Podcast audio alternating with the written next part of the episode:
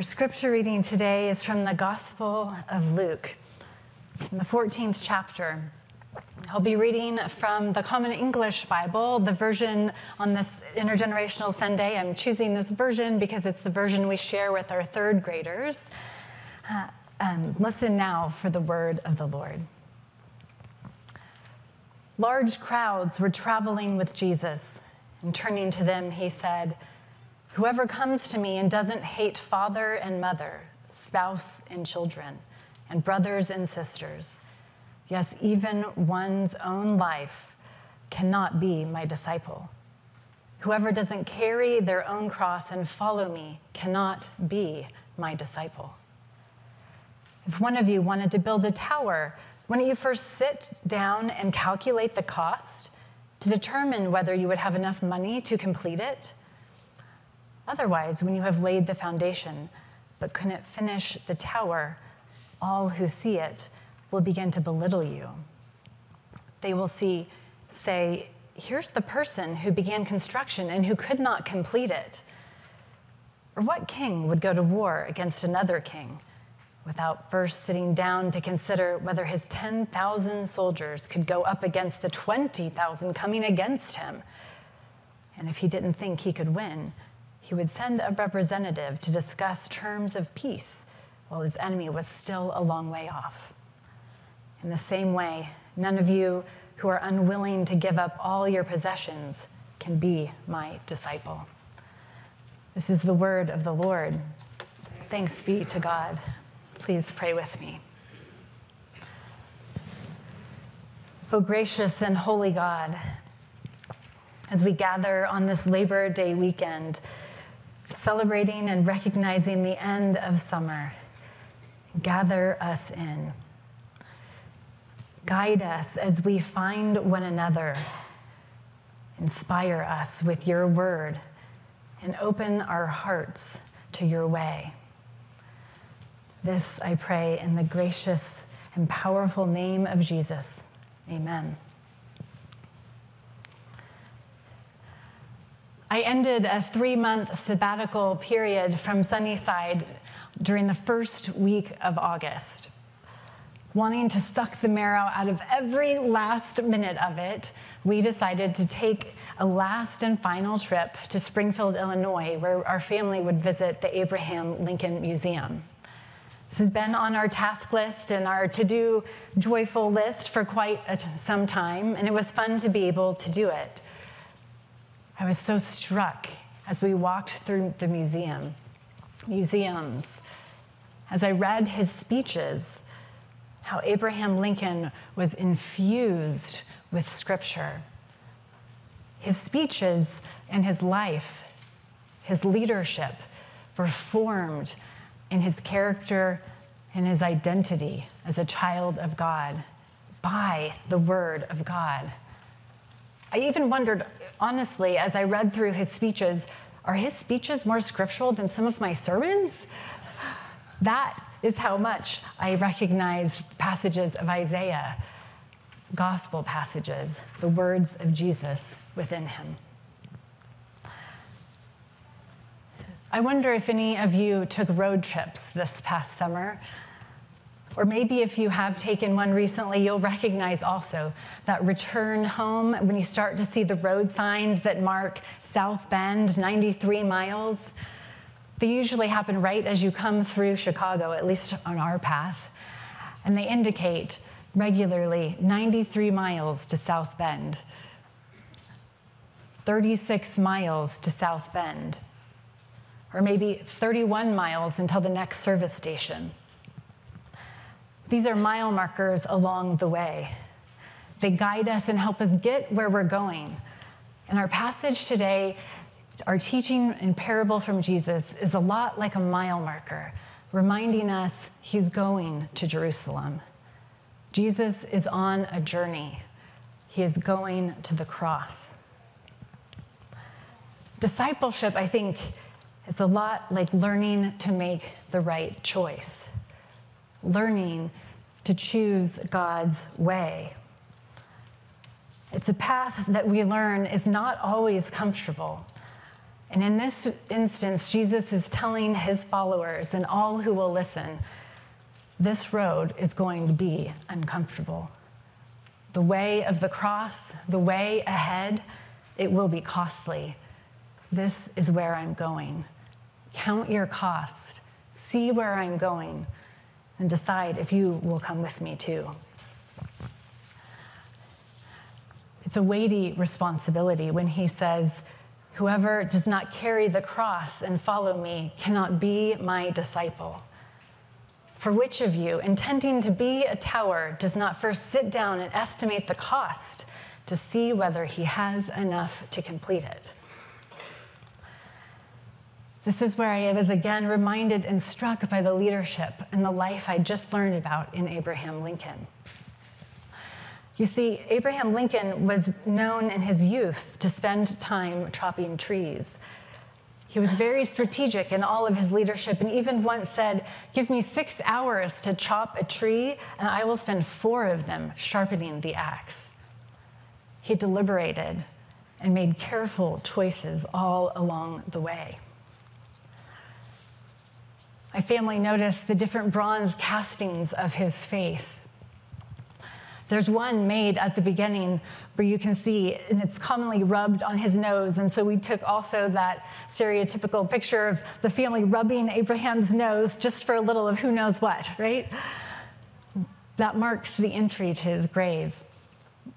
However, the exit is marked by a very different cast of his face, one in which the artist who made it described it saying, one month before his death, mind you, the artist said, This is the faith, face of death.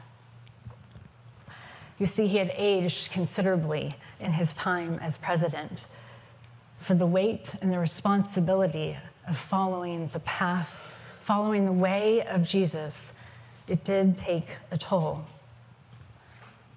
In our parable today, Jesus invites us to the single mindedness the sure and certain purpose of following him to the way of the cross. Now, if you're at all like me, as you hear this parable, it can be a little crippling in the expectation.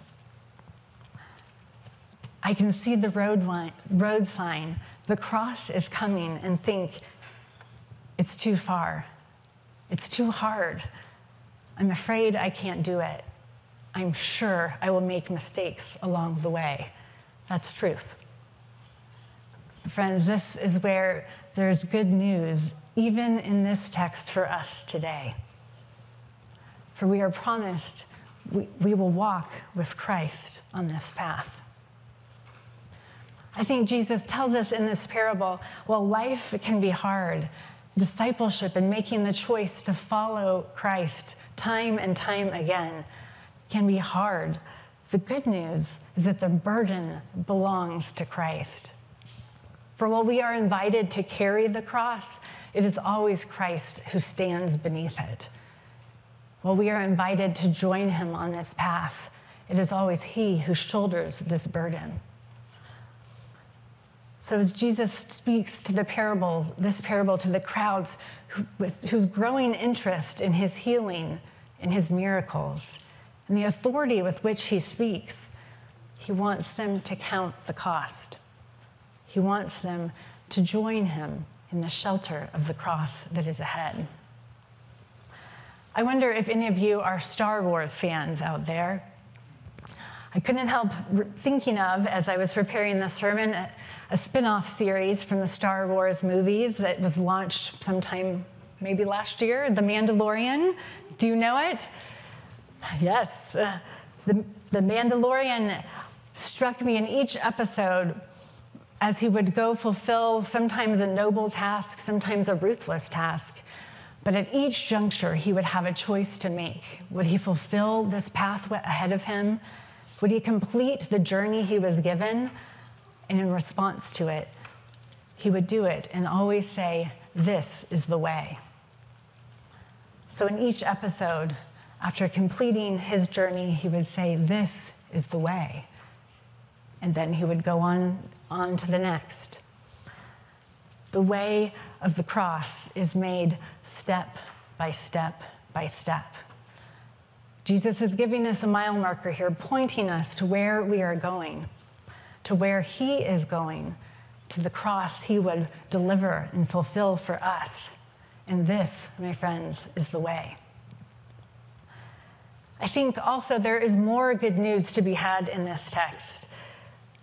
For we find that we are not alone on this path or on this way. Yesterday, as Brian Thomas spoke about earlier, Sunnyside partnered with Olivet AME Church, one of our neighborhood churches here. We worked together to host a 5K community peace walk, run, and stroll that would help support the Heroes Camp and the children in our community through uh, basketball camps and faith. So, yes, that's probably why Pastor Joel and I both walked and ran in our robes. It was a little warm. We got a little sweaty, folks. so, if you're keeping your distance from us, we understand. The dry cleaners is coming later, right? As we partnered with Olivet, we began reaching out to them thanks to Bill Moore and building a bridge, building a community with them, embracing the motto that Olivet's leader, Jeff Thomas, put before us, saying, Let's get comfortable being uncomfortable. Olivet, the first black church here in South Bend, Sunnyside, along 150 plus two, three. We're almost on three, right? 150 plus three. Longtime neighbors in, in embracing difficult conversations of discipleship, of race, of gun violence, and politics. Learning to be uncomfortable together, learning from one another in these conversations. This is the way as we build a bridge to deeper and truer community as Christ carries the cross for us. It is honest, it is real, it is uncomfortable, and this is the way. And today, did you hear the promises of baptism? This joy that we celebrate, that our entire community our children, our youth, and all of this congregation stand to support James and his life of faith and to support their family as he grows to know Jesus.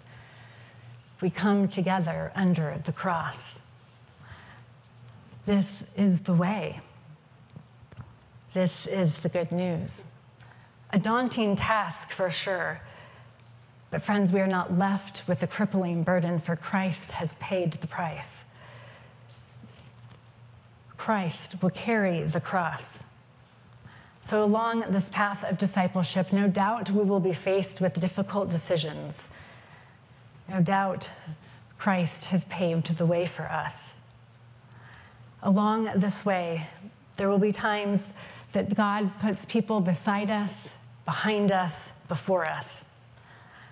So, this terrible that may sound in some ways like impossible news to hear, may it ring with the, with the beauty of the cross as Christ holds the cross above us and the community of God's people surrounds us at our side.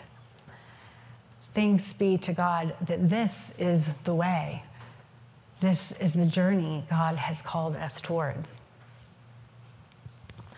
And friends, don't I have to also point out that on this baptismal Sunday, the day before, the Sunday before our rally day, when our children's and youth and education programs kick off, I heard all those promises.